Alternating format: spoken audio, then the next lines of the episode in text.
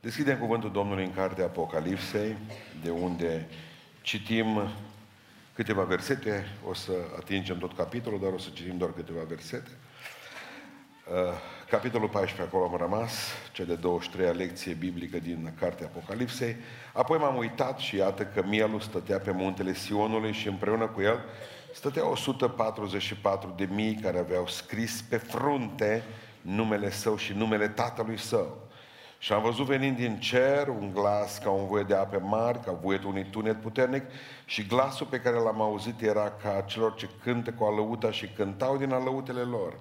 Cântau o cântare nouă înaintea scaunului de domnie, înaintea celor patru făpturi vii și înaintea bătrânilor și nimeni nu putea să învețe cântarea, afară de cei 144 de mii care fuseseră răscumpărați de pe pământ. Ei nu s-au întinat cu femei, căci sunt verguri și urmează pe miel oriunde merge el.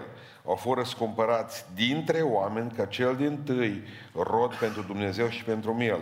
Și în gura lor nu s-a găsit minciună, căci sunt fără vină înaintea scaunului de domnia lui Dumnezeu. Amin. Reocupăm locurile. Bănuiesc că ați așteptat toată ziua asta să vină seara să puteți asculta Apocalipsa. O să vedeți că e foarte frumoasă și și în această seară sunt convins că vom învăța câteva lucruri deosebite. Dar pentru ca să ne mai eh, readucem, să ne readucem aminte puțin cum e împărțită Apocalipsa. Apocalipsa este o carte profetică împărțită în trei.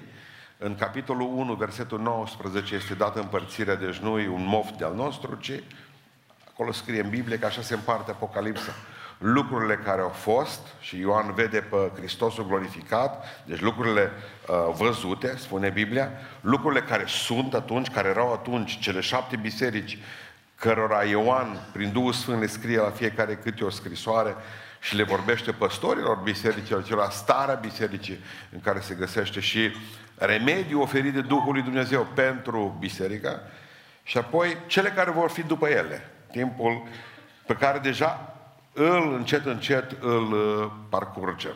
Țineți minte, vorbim duminica trecută despre faptul că Anticrist va folosi sistemul acesta economic care deja e global, da? global, un, și va fi foarte simplu pentru că oamenii fiind orientați spre material, spre materialism, vor fi ușor de cucerit. În momentul în care oamenii nu vor mai putea vinde și cumpăra nimic, pentru că de fapt va fi o singură monedă care nu se va vedea de fapt. Asta e scopul. Dacă cei care au citit zilele acestea presa, ați aflat deja că Suedia, prima țară, de fapt Suedia, este mama multor răutăți. Uh, una dintre cele mai uh, nespirituale țări și mai fără de Dumnezeu țară din Europa, din lume, putem să vorbim, Suedia, care a venit foarte multe lucruri rele peste lumea aceasta. Suedia a anunțat că deja va folosi prima monedă virtuală pentru plățile în Banca Națională a Suediei. Ei au fost primii care au hotărât și să uh, pună chipul. Ciudat pentru o țară care în urmă cu 50 de ani avea Biserica Pentecostală, Biserica Națională. Nu era știut asta. La fiecare colț de stradă era câte o Biserică Pentecostală. În câteva, în 50 de ani, Biserica s-a dat în cap.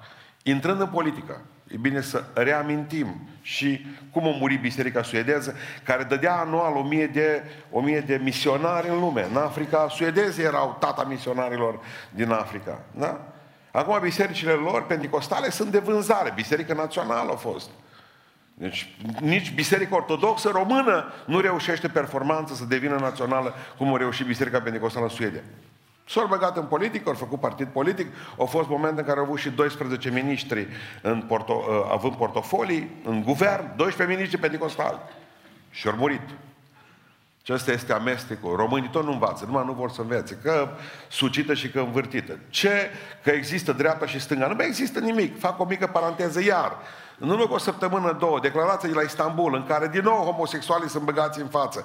Drepturile lor, drepturile minorităților, numai care toți ori semnat.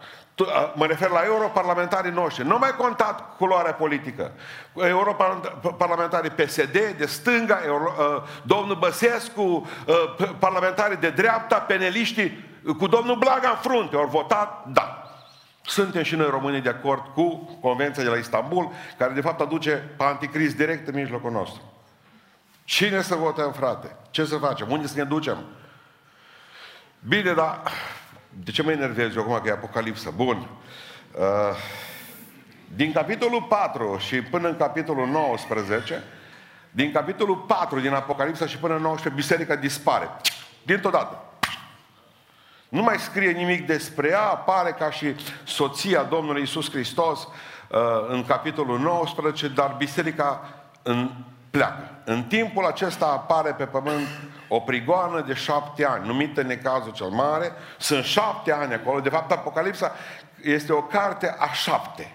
Vedem de uh, foarte multe ori uh, acest, uh, această cifră. Avem șapte biserici, avem șapte peceți, avem șapte taine, avem șapte trâmbițe, avem șapte potire. Este cartea a cifrei șapte. Cifra perfectă. Cifra lui Dumnezeu, da? Cifra lui Dumnezeu. Nu avem o cronologie, să nu cumva să credeți că Apocalipsa, aici au încurcat pe foarte multă lume. Nu, nu sunt capitolele unul după altul. De exemplu, capitolul 14 trebuia să fie după capitolul 16. Eu l-am citit în seara asta, capi vine pe capitolul 14. Nu e altceva, capitolul 15 și 16, de fapt, ne vom întoarce iarăși la asta, parcă este concluzia capitolului 15 și 16 la ceea ce se întâmplă. Bun, ne ducem mai departe la, uh, la zicem, oile noastre, la 144 de mii plecăm în seara asta de oameni. În timpul necazului cel mare, să ne readucem aminte din nou ce, ce sunt cu cei 144 de mii de oameni care în necazul cel mare vor fi răscumpărați, fiind primul rod al necazului, pentru că Biblia zice că necaz s-au pocăit o mulțime nenumărată, totuși până la urmă, s-au întors la Dumnezeu, da? Uh, în timpul, uh, în timpul celor șapte ani de necaz, când se va coace totul, când, se, când va fi un, o prăpădenie în lumea aceasta, când oamenii vom vedea, nu vor mai putea cumpăra nimic decât dacă vor avea chipul implantat pe mâna dreaptă sau pe frunte, da? Uh, în momentul respectiv când poate plățile și omul va fi uh, scanat, urmărit pe baza acestui chip, uh, să nu se ducă la biserică, să nu se închine, anticrist va cere închinare. În momentul respectiv, uh, Israelul cumva se va revolta împotriva lui, încercând să fie iarăși ce a fost, poporul lui Dumnezeu. Din Israel, 144 de mii de oameni, despre care vorbește textul în seara aceasta, uh, vor fi uh, oamenii aceia care vor merge în toată lumea și vor vesti Evanghelia Domnului Isus Hristos, recunoscându-L pe Domnul nostru ca fiind Mesia. V-am spus mereu, nu-i treaba noastră să sfârșim evangelizarea. Aud pe mulți că noi nu putem, biserica nu poate să fie răpită pentru că încă nu s-au auzit de Hristos în toate ungherile lumii acestea. Nu-i treaba noastră. Deci de câte evanghelie s-au făcut, biserica poate pleca noaptea aceasta. Pentru că nu-i treaba noastră să sfârșim evangelizarea. Treaba noastră a fost să o începem și să o continuăm. Treaba Israelului să o sfârșească. Asta spune Biblia în Isaia, capitolul 65-66. Bun? Ei bine, cuvântul lui Dumnezeu ne spune că acești 144 de mii sigilați, nu vi se pare interesant că pe fruntea lor scrie numele Domnului Isus Hristos și numele Tatălui Domnului nostru Isus Hristos Dumnezeu. Fiecare până la urmă trebuie să că zice că ce ți scris pe frunte ți pus. Fiecare de fapt va trebui să aibă ceva pe frunte. Ori porți pe Domnul, o porți semnul fiare. Asta e. Ce 144 de mii de oameni. Dar de ce credeți că s-au tatuat pe frunte cu numele lui Isus Hristos? Pentru că n-au nimic de ascuns. Pentru că și-o dat seama că din cauza asta au rămas unde au rămas, că totdeauna s-au ascuns după ceva. Că le-a fost groază, că ce-o zice unii, ce-o zice alții, de ce m-aș pocăi, nu m-ați putea boteza și pe mine mai în spate, mai fără camere, mai nu știu mai care. Ăsta e un sport periculos, ascultă-mă. Cine ești tu aici în seara asta? Ăsta e sport periculos. Pentru că ce Iisus Hristos, că pe cine nu mă va mărturisi pe mine înaintea oameni, nu voi mărturisi nici pe omul ăla înaintea Tatălui din cerul și înaintea Sfinților Îngeri. Nu încercați, oameni buni, să fiți și cu Dumnezeu și cu lumea. Uite, ce Hristos scrie numele Lui. Că mă întreabă tinerii, uite, pot să mă tatuiez? Sigur le-am spus. Scrieți pe frunte, Iisus Hristos este Domnul meu. Toți. De mâine liber. Pe frunte să se vadă, nu veniți și băgați pe... Nu, nu, nu, nu, nu. Aici. Și puteți scrie loc plin de Hristos. Domnul să vă ajute. De multe ori e gol aici. Loc plin de Isus. Adică observați că pe cei 144 de mii vedem la început de necaz și la sfârșit de necaz și Biblia zice despre că v-am citit eu că ei se duceau oriunde se ducea mielul.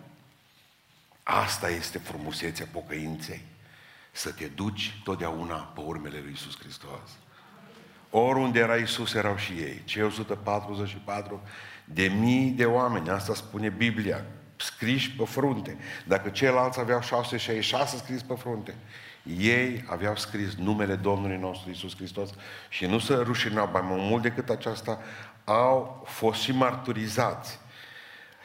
Observați ce spune că au început să cânte o cântare care nu știu nimeni, unindu-se cântarea lor cu, de pe pământ cu cei ce au murit moarte martirică pentru Isus Hristos în timpul necazului cel mare. Și Biblia vorbește despre ei că cei sunt primul rod. Dacă zice Biblia că ceva e primul rod, înseamnă că ceva urmează mai mare să vină. Foarte mulți oameni se vor pocăi în necazul cel mare. E bine să discutăm și despre asta. Pentru că oamenii nu cred în predicile mele. Știți când vor crede? Când vor rămâne jos. Când vă vedea că nu-i bărbat acasă, că nu-s prunci acasă, că nu-i soția acasă, că nu-i mama acasă, că nu-s părinți. Știți cum vor crede? Toate predicile, ia, că cele mai mari vizualizări a predicilor nu o să le avem noi acum. Cine caz? Atunci o să meargă oamenii înapoi la predici, la cuvânt. Nu o să fie citită Biblia niciodată cu mai multă ardoare. Ca atunci. Ca atunci. Atunci se vor pocăi o grămadă. Că vor crede, că tu te-ai spus, povești, zice. Astea sunt povești. Cine a fost? Cine? Nu, nu, nu. Într-o zi ne vom întâlni cu asta.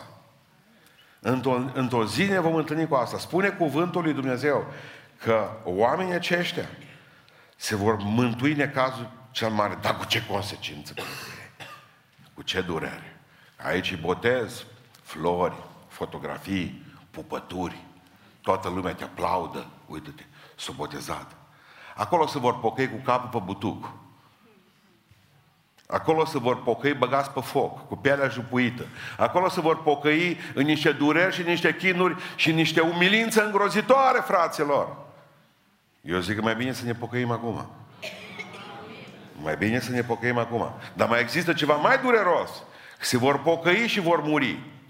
Pentru pocăința lor, moarte martirică. De ei mireasa lui Iisus Hristos nu vor mai fi. Nu vor mai fi. Pentru că vor fi numai eterni în untașa lui Iisus Hristos. Pentru că cine crede acum în Domnul, cine îl ia pe Hristos în serios, va fi mireasă. Va fi mireasă. Domnul, Domnul eu nu zic că nu iubește și pe aia, iubește și pe aia. Dar ascultă-mă, pocăință pentru de groază. Domnul iubește pe ăla care are cancer și se pocăiește. Dar Domnul iubește mai tare pe unul sănătos care nu are numai bucurii și binecuvântări și se pocăiește. Până îl iubește și mai tare. Păi că la ăsta la alt mai există totuși o urmă de frământare. De ce a făcut-o? Dar ăla nu mai există. Când îți merge bine și te pocăiești, ai mari șanse să ajungi sus în împărăție. Tare sus. Când ești tânără și tânăr să te pocăiești. Să spune Biblia. Adică spune că ei au fost total sinceri. Zicea, zice, citeam acum, zicea că sunt fără vină înaintea scaunului de domnie și n-au nimic minciună în ei. Sunt total sinceri. În momentul ăsta, în momentul acesta apar îngerii. Zice versetul 6, da? Și am văzut un alt înger care zbura prin mijlocul cerului cu Evanghelie veșnică pentru ca să o vestească locuitorilor pământului oricărui neam, oricărui seminții, oricărui limbi și oricărui norod. Țineți minte ce v-am spus eu vouă odată, că îngerii nu predică Evanghelia la nimeni. Până în necazul cel mare. Până în necaz. Noi cu îngerii nu ne intersectăm în privința predicării. Câtă vreme suntem noi pe pământ, misiunea noastră este să predicăm Evanghelia. Misiunea îngerului este să ne protejeze sau cum ați învățat de dimineață să meni și bată. Din când în când.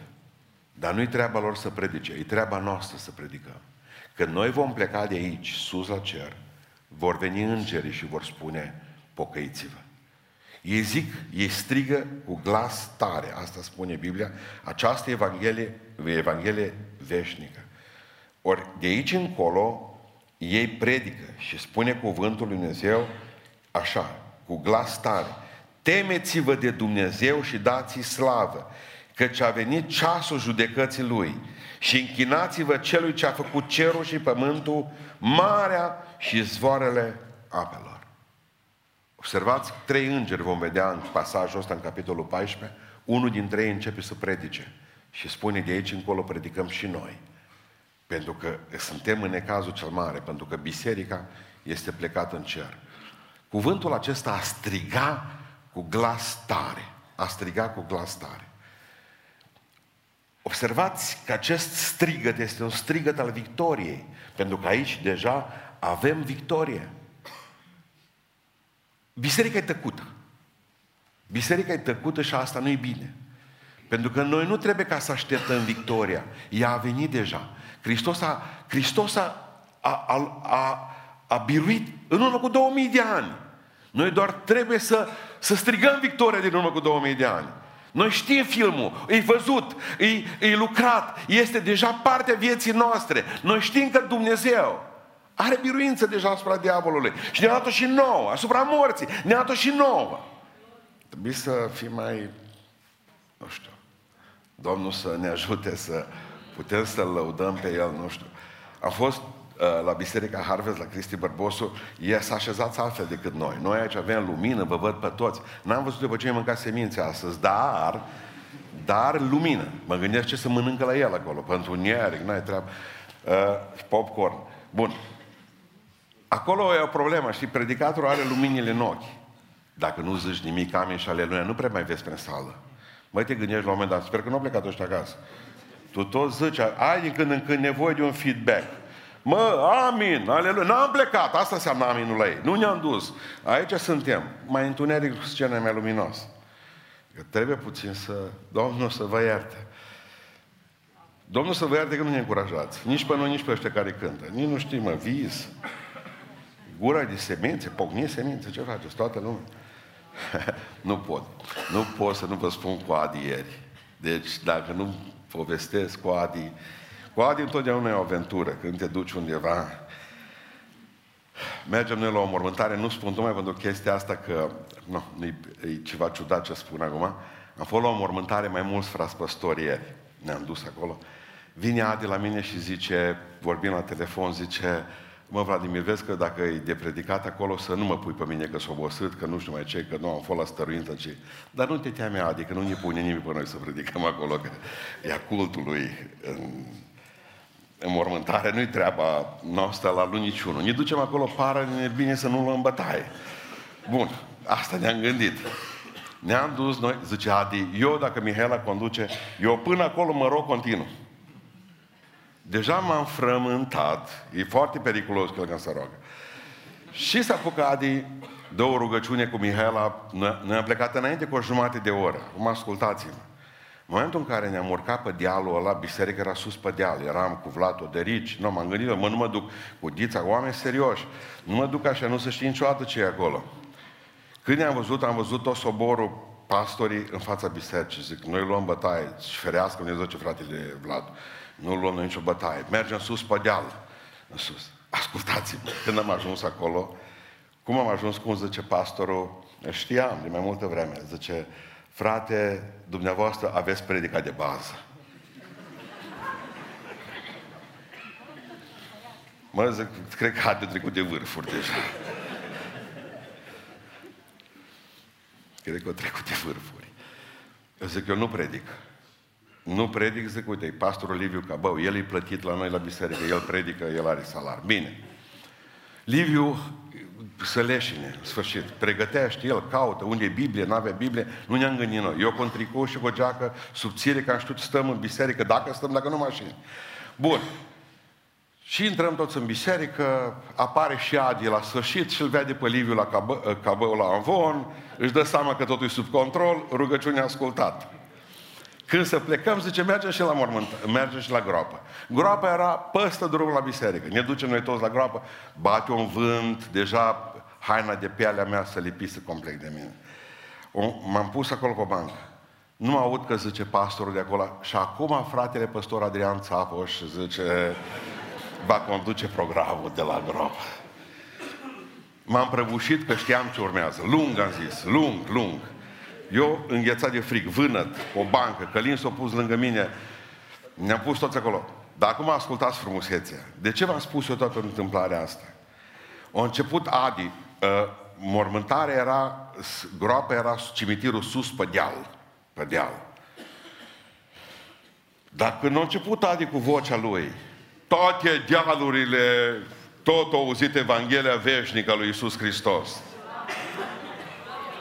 Noi eram tăcuți toți. Cum ascultați-mă. Dincolo de cimitir era o grădină a unui om. Aveau 15 curcani. În momentul în care au auzit în altele luate, ori apărut toți. Dar nu vă spun ce cor, ce larmă, ce aplauze. Au venit lângă gardă la noi, la 2 metri de Adi. Adi dădea mai tare, curcanii mai tare.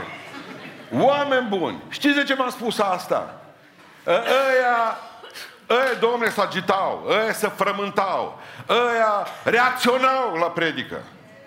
Și am zis, dacă aș avea măcar curcanii ăștia în biserică. Asta am vrut să spun. Să-i văd că să manifeste că îl iubesc pe Domnul. Da, pastore, așa este. Da, oameni buni care cântați. Aleluia, cântare frumoasă. Ne-au învățat păsările ieri ceva ce n-am mai văzut de mult. Ce cor au avut Adi lângă el. O venit la mine, după aceea tot el, Adi și închei povestea, zice că te mine, vezi că nu a ascultat Domnul rugăciunea, zice. Că nu numai că o predica Liviu, dar am predicat și eu. Domnul bun, ori și când. Ori și când. Îngerul acesta a luat Evanghelia veșnică și a spus Iisus Hristos e biruitor. Min, aleluia, așa trebuie să fie. Domnul a câștigat biruința.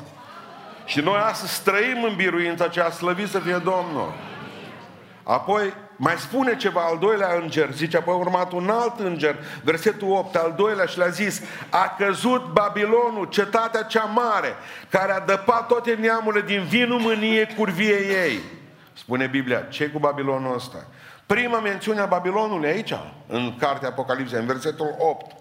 Numai că noi vom avea de-a face mult cu Babilonul în capitolul 17, în capitolul 18 al Apocalipsei. Dar acum ne introduce.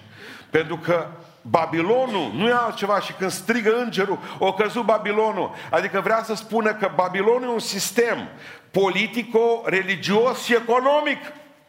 Nu poți să-i înfrângi pe oameni numai politic. Nu poți să-i înfrângi pe oameni numai religios. Nu poți să-i înfrângi pe oameni numai economic. Dar dacă le unești cele trei împreună, dacă ataci pe om la inimă, la cap și la stomac, ai biruință până la urmă. Ei bine, acest sistem care ne opresează astăzi, spune Sfânta Scriptură, o căzut. O căzut. Vine al treilea înger, spune. Apoi a venit un alt înger, al treilea, și a zis cu glas tare. Dacă se închină cineva fiarei, un alt strigăt aici, și icoane ei, și primește semnul ei pe frunte sau pe mână, va abia ascultați ce li se întâmplă celor care iau semnul acesta pe frunte sau pe mână.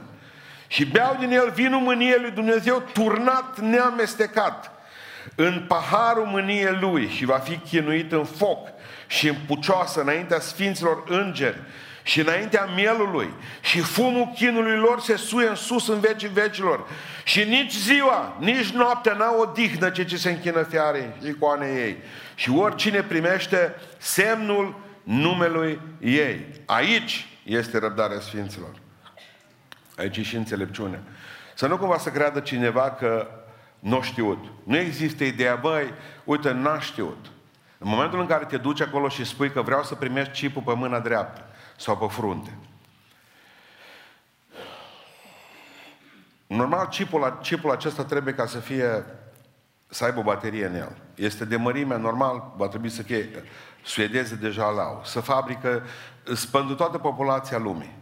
Chipurile acestea trebuie să fie de un cât o jumătate de bob de orez, probabil că trebuie să fie implantat în piele, el trebuie să aibă o baterie de litiu. Da, clar, bun. Dar litiu este foarte periculos în descompunere, este cancerigen. Ei bine, litiul acesta, bateria aceasta trebuie să se încarce. Ea se poate încărca doar de la temperatura corpului. Corpul, temperatura cea mai puternică cu prung, când ai prung mic acasă și vrei să vezi dacă nu a făcut febră. Îi pui mâna pe frunte, pe frunte, aici este locul cu temperatura cea mai puternică. Și pe mână. Pe mâna dreaptă, să vezi dacă nu e cald. Aici va fi pus chipul. De ce? Pentru că trebuie ca să trebuie ca să fie reîncărcat.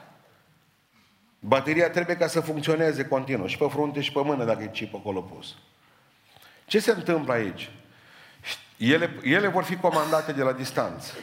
Și unul dintre uh, oamenii Dumnezeu, Carl Sanders, povestea, care pe vremuri a lucrat la conceperea chipului. Când l-am făcut noi, el s-a pocăit după aceea, citind Apocalipsa. Nu știu cât se vor pocăi ascultând Apocalipsa predicată de mine. Dar când a predicat-o Sanders, a spus clar, eu zice, eu m-am pocăit, pentru că am citit Apocalipsa și mi-am dat seama că am lucrat la chip. Spunea, noi l-am creat în așa fel încât să poată de la distanță ca să se autodistrugă. Când s-a distrus, automat litiu se sparge intră în trup. Oamenii vor muri în niște chinuri îngrozitoare. Deci nu numai că vor avea iadul asigurat în spate, dar vor muri cei care au luat semnul pe mână sau pe frunte în chinuri îngrozitoare. Ăsta va fi pentru ei premiu, zice, pentru că l-au luat de bun pe satana și l-au... Bă, nu putem să mâncăm, nu putem să cumpărăm, să facem nimic în timpul acesta. Vreau să înțelegeți că diferența Uitați ce zice în versetul 11, încă o dată. Că zice că nici ziua, nici noaptea n-au odihnă cei ce se închină fiarei. Lipsă de odihnă. Lipsă de odihnă. Ce diferență mare între ei și versetul 13. Și am auzit un glas din cer care zicea, scrie, ferice de aici încolo, de acum încolo, de morții care mor în Domnul. Da, zice Duhul, căci ei se vor odihni de ostenelile lor, căci faptele lor îi urmează. Ce diferență mare între omul care moare fără Dumnezeu cu semnul pe frunte sau pe mână, că zice că în veci nu se vor mai odihni, nici ziua, nici noapte. Și în versetul 13 spune că cei care mor în Domnul se vor odihni. Aș vrea să vă odihniți, să nu așteptați să vă odihniți până ajungeți în cer. Voi trebuie să vă odihniți în Hristos acum. Fără îngrijorare, fără stres. Eu cred că cel mai mult cancer și boli din acestea despre care spunea Adi dimineață, că vin peste noi și lucruri care nu au fost pomenite în urmă cu 10-15 ani. Vin datorită faptului că suntem prea îngrijorați, prea frământați. Organismul nu mai rezistă la atâta stres. Bunicii noștri nu au avut stresul acesta. Bunicii noștri puteau mânca o kilă de slănină odată, fără să aibă probleme de genul acesta. Ce mă, ce ardere aveau. Nu aveau niciun fel de stres. Nu aveau niciun fel de gând. Puteau trăi 90-100 de ani pentru că erau oameni care știau, domnule, acum e timpul de recoltat sau acum e timpul de semănat, astăzi plouă, nu facem nimic, sau sfărmăm pe, pe porumul în casă. Ei aveau, totul li se dădeau funcție de anotimp, funcție de zi. Aveau ciclul acesta anotimpurilor băgat în ei. Astăzi, nu știi ce să apuci, de dimineața până seara. Nimic nu iasă bine. Nervi, supărare, trebuie. Uităm să mâncăm, mâncăm cum apucăm, mâncăm în fugă, mâncăm pe stradă, bem cafele, bem... Bă, suntem stresați, organismul nu mai rezistă, nu mai rezistă. Aud pe mulți, zice că tot ce mănânc să prinde de mine. Păi normal, organismul refuză să mai, să mai scoată afară. Doar magazinăm în noi toxine, toate celelalte lucruri. O mâncare proastă pe care o avem. Deci vreau să fiu vegan, dar ați mâncat, ca să fii vegan, trebuie ca să fii, nu știu cum. Nu știu dacă există, probabil că numai în carne mai există atâta nocivitate cât în legumele și fructele care le mâncăm acum. Ați mâncat roșii, eu am una, mai am una, cred că la birou de vreo trei luni. Aștept acum, aștept pe Paști să se coacă. Dacă nu o fac cu roșu, de la ouă, ce mai rămâne de la galusul, galul moral pun pe, o, pe roșie, roșii cu guze cartofi, nici nu știu ce, nu pot nici mânca, nu știu ce curse din ea. Habar n-am. Tot, e o mirare că trăim, fraților. E o mirare că trăim. Spune cuvântul lui Dumnezeu că va veni o judecată, după ce vreau să vă citesc mai departe și imediat în, în, în chei.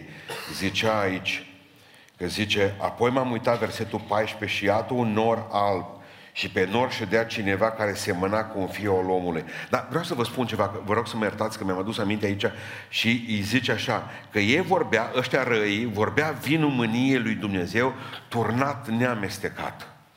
De ce vrea să spună? Evreii n-au băut niciodată. În vechime nu se berea niciodată vinul gol. Deci care berea vin gol era băgat la spitalul din nebun rapid. Era considerat nebun delegat. Întotdeauna vinul în Orient, pe vremea lui Iisus Hristos și înainte, la greci sau în altă parte, vinul se berea cu apă.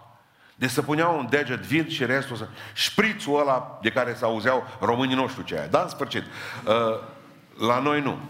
În alte părți, da. E bine, de ce zice că vinul neamestecat al mâniei lui Dumnezeu? Vedeți dumneavoastră, până acum noi bem vin amestecat. Vorbesc spiritual. Că mai dă Dumnezeu câte o palmă, mai primesc câte o pupătură de la El. Uh, ar trebui să-mi iei viața, dar nu mi mai las un an de zile. Și observați că vinul mâniei lui Dumnezeu pentru mine e amestecat încă. O zi de îndurare, două de îndurare, una mai de puțină îndurare, dar atunci va fi neamestecat. Nes. Mânia lui Dumnezeu fără niciun fel de îndurare. Fără niciun fel de îndurare. Doar mânie pură. Și spune cuvântul Dumnezeu, mergem în versetul 14, și iată am văzut un nor mare, nor alb, și pe nor ședea cineva care semăna cu un fiu al omului. Pe cap avea o cunună de aur, iar în mână o seceră ascuțită. Și un alt înger a ieșit din templu și striga cu glas tale celui ce ședea pe nor. Pune secerea ta și seceră, pentru că a venit ceasul să seceri. Și secerișul pământului e copt. Atunci cel ce ședea pe nor și-a aruncat secerea pe pământ. Și pământul a fost secerat. Mai țineți minte întâmplarea aceea cu grâu și cu neghină. Doamne zice să mergem, nu, nu, nu, acum nu. Nu, zice Domnul, nu smulgeți voi neghina acum, pentru că smulgând neghina acum smulge și greu. Lasă că vine vremea judecății lui Dumnezeu. Că de un multe ori simți nevoia să-ți faci dreptate. Mă, ce Dumnezeu lasă-l așa. Lasă că am eu act de cojocului la sfârșit. Ai vrea de multe ori să seceri tu, să pui mâna pe seceră și să smulgi neghina dintre noi. Ca păstor ne gândim exact același lucru. Și atunci știți ce facem noi de obicei? Ne gândim câtă pagubă ar fi pentru ceilalți. Noi nu ne gândim la omul ăla, numai la omul ăla. Ne gândim să recuperăm și pe el, asta 100%. Că disciplinarea fără, fără recuperare nu și are sensul. Dar ne gândim oare, dacă vom fi prea aspri cu el, oare cât greu să mai prăpădește? Cred că ați înțeles ideea. Să nu cumva să credeți că suntem slabi. Nu, ne gândim la pagube. La pagube. Că simplu ar fi să zicem, tu, multe biserici fac așa. Și o da pe unul afară și mai mărzece. Și nu se mai pocăi nimeni. Că nu știm ce să facem. Trebuie să nu alegem dintr-un rău și unul bun. Alegem rău mai mic. Din două rele, trebuie să alegem rău mai mic. Și unul dintre ele zice, lasă-i că-i seceră Dumnezeu într-o zi. Și nu dacă mă credeți, cei care sunteți hotărâți să faceți rău în biserica asta, mai bine, mai bine cu noi decât cu secerișul final. Mai bine cu noi. Mai bine să, mă, uite, așa văd lucrurile și eu cred același lucru. Mai bine pe mâna noastră aici, decât pe mâna Domnului mai târziu. Că nimeni nu vrea ca să te omoare, să te bată ca să te schilodească, ci vrea ca să te ridice. Îngerii care am văzut de dimineață, despre care am vorbit, din trei oameni, pe doi au bătut, dar au fost binecuvântare. Pe unul l-a omorât, l-a fost blestem. Mergem mai departe. Observați un alt înger. Zice, Și din templu care este în cer a ieșit un alt înger, al doilea înger. Trei au strigat. Unul a strigat, aducem Evanghelia veșnică, unul a strigat, Babilonul căzut, al treilea a strigat, zice, îngerul a strigat, al treilea, vai de cei care primesc semnul pe frunte. Că eliberăm litiu un cap la ei acum și vor muri toți acolo. Bun. Ăștia doi îs cu secerișul. Unul zice secer, numai că celălalt, unul dintre ei, observați că vine mai departe, are un cosor ascuțit. Cosor un fel de cuțit din ăsta special pentru... și un alt înger care avea stăpânirea asupra focului. A ieșit din altar și a strigat cu glas tare către cel ce avea cosorul cel ascuțit. Pune cosorul tău cel ascuțit și culege strugurii viei pământului, căci strugurii ei sunt copți. Facem o mică paranteză. Pe vremuri, cine a fost considerată vița lui Dumnezeu, via lui Dumnezeu? Cine? Israelul. Pe aceea, puțin mai târziu, cine a fost considerată vița lui Hristos? Noi. Noi suntem, și Hristos, voi sunteți la ucenici. De la Israel au plecat cu vița la noi. Și nu vă vine să credeți, nu se sfârșește vița nici la Israel, nici la noi, ci la oameni. Știți ce înseamnă să iei boabă cu boabă, să iei strugurile în mână care sunt crescut la țară, să-ți dai seama că din 15 boabe, 20 cât are strugurile pe el, 7 verzi. Și trebuie să iei fiecare boabă separat. Asta în cel mai bun caz, dar Dumnezeu, din păcate, nu mai are ce alege. Pentru că vița e rea. Lumea asta deja e o viță de vie, necoptă, care trebuie să strepezezi dinții de ea. Și Domnul nu-i nimic, las că face vin. Și acum ascultați. Strugurii sunt copți și îngerul și-a aruncat cosorul pe pământ, a cules via pământului și a aruncat strugurii în teascul cel mare a mâniei lui Dumnezeu. Și teascul a fost călcat în picioare afară din cetate și din tească a ieșit sânge până la zăbalele cailor pe o întindere de 1600 de stadii. Ați auzit de Armagedon? L-a vizitat cineva? Trebuie să mergeți, că dacă tot mergeți în Israel, haideți să vă explic cum e cu Armagedonul. Luați Ierusalimul, puneți un compas, 350 de kilometri deschideți compasul respectiv și faceți un cerc de 350 de kilometri pătrați. Toate armatele din lumea aceasta vor veni să se bată cu Israelul. Asta spune Biblia în Apocalips. Toate. Își vor da mâna toate armatele. Și când vor veni și când Israelul va fi aproape cotropit, spune cuvântul Dumnezeu și ne vom întâlni cu asta, la Armagedon, 350 de kilometri în jurul Ierusalimului. Este Valea Megiddo, dar eu vorbesc de cerc, pentru că aici spune, pe ce lungime va fi sângele și cât de înalt. Zăbala calului, cam la nivelul ăsta, o metru și jumătate. Cam atât e o zăbală unde unde are calul frâu. Pe 350 de kilometri pătrați. Numai sânge. Pentru că va veni Hristos. Și atunci va zdrobi el via aia, area, teascul ăla de sânge al mâniei lui Dumnezeu. Gândiți-vă ce va fi să moară atâta, atâta armată. Să moară atâta armată. Armata Chinei, armata Indiei, armata Rusiei, toate aceste armate vor fi acolo. Și Hristos le va zdrobi. Cum? Tehnic? Nu ascultați, n-am cum să vă spun. Domnul poate oricum, dacă un înger poate omoră 185 de mii de oameni odată. Să spune Biblia. Dacă va veni Hristos. Cert este că sângele va fi pe 350 de kilometri la înălțimea asta. Dar noi nu o să fim aici. Noi o să fim plecați. Bucură-te. Hristos a murit pentru tine. Recolta asta de judecată. Recolta asta de judecată. Cu ce vreau să închei? Va trebui să încheiem toți cu o rugăciune. Recolta asta de judecată mare. Și de ce îi... E prea mare recolta asta, fraților. De ce vrea să spună Biblia că sunt atâția de mulți oameni morți acolo? Tot ne-a avertizat Hristos de mult. Priviți holdele, că copte, gata de seceriș, duceți-vă și secerați. Și noi stăm. Dacă nu ne ducem noi să secerăm, va trebui într-o zi Dumnezeu să secere El. Și va fi târziu. Pentru că noi vestim cuvântul lui Dumnezeu la oameni să se pocăiască altfel. Pentru că atunci au, cum să vă spun, au o, o salvare. Când va veni Hristos, sângele va fi atât. Numai noi am putea reduce valea și Armagedonul. Cu cât vorbim la oameni mai mulți despre Dumnezeu, la mai mulți oameni despre Dumnezeu, cu atât ar trebui să fie mai puțini la tească. Asta e marea problemă a bisericii. Din cauza noastră va fi atâta sânge. Că n-am vorbit cât o trebuit. N-am salvat pe cât ar fi trebuit.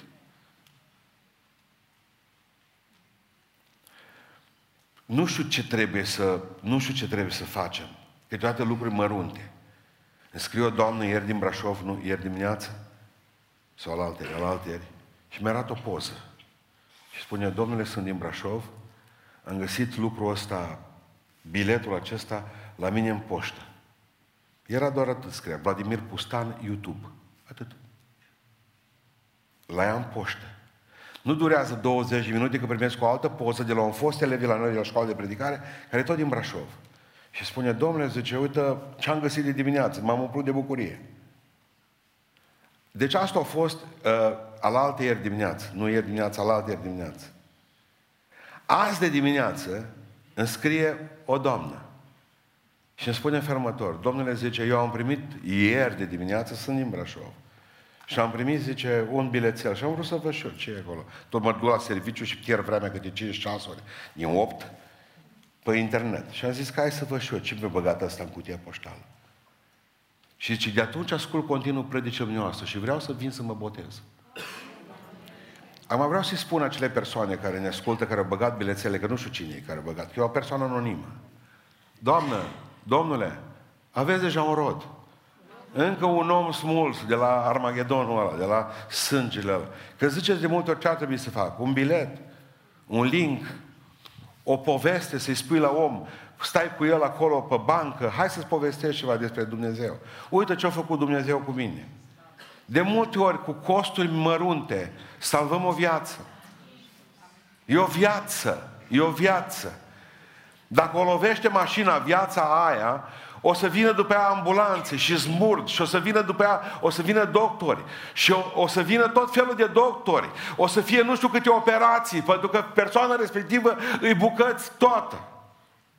Ca să salvezi sufletul, culmea, costă de un miliard de ori mai puțin decât dacă se lovește trupul persoanei respective, care nu-i veșnic.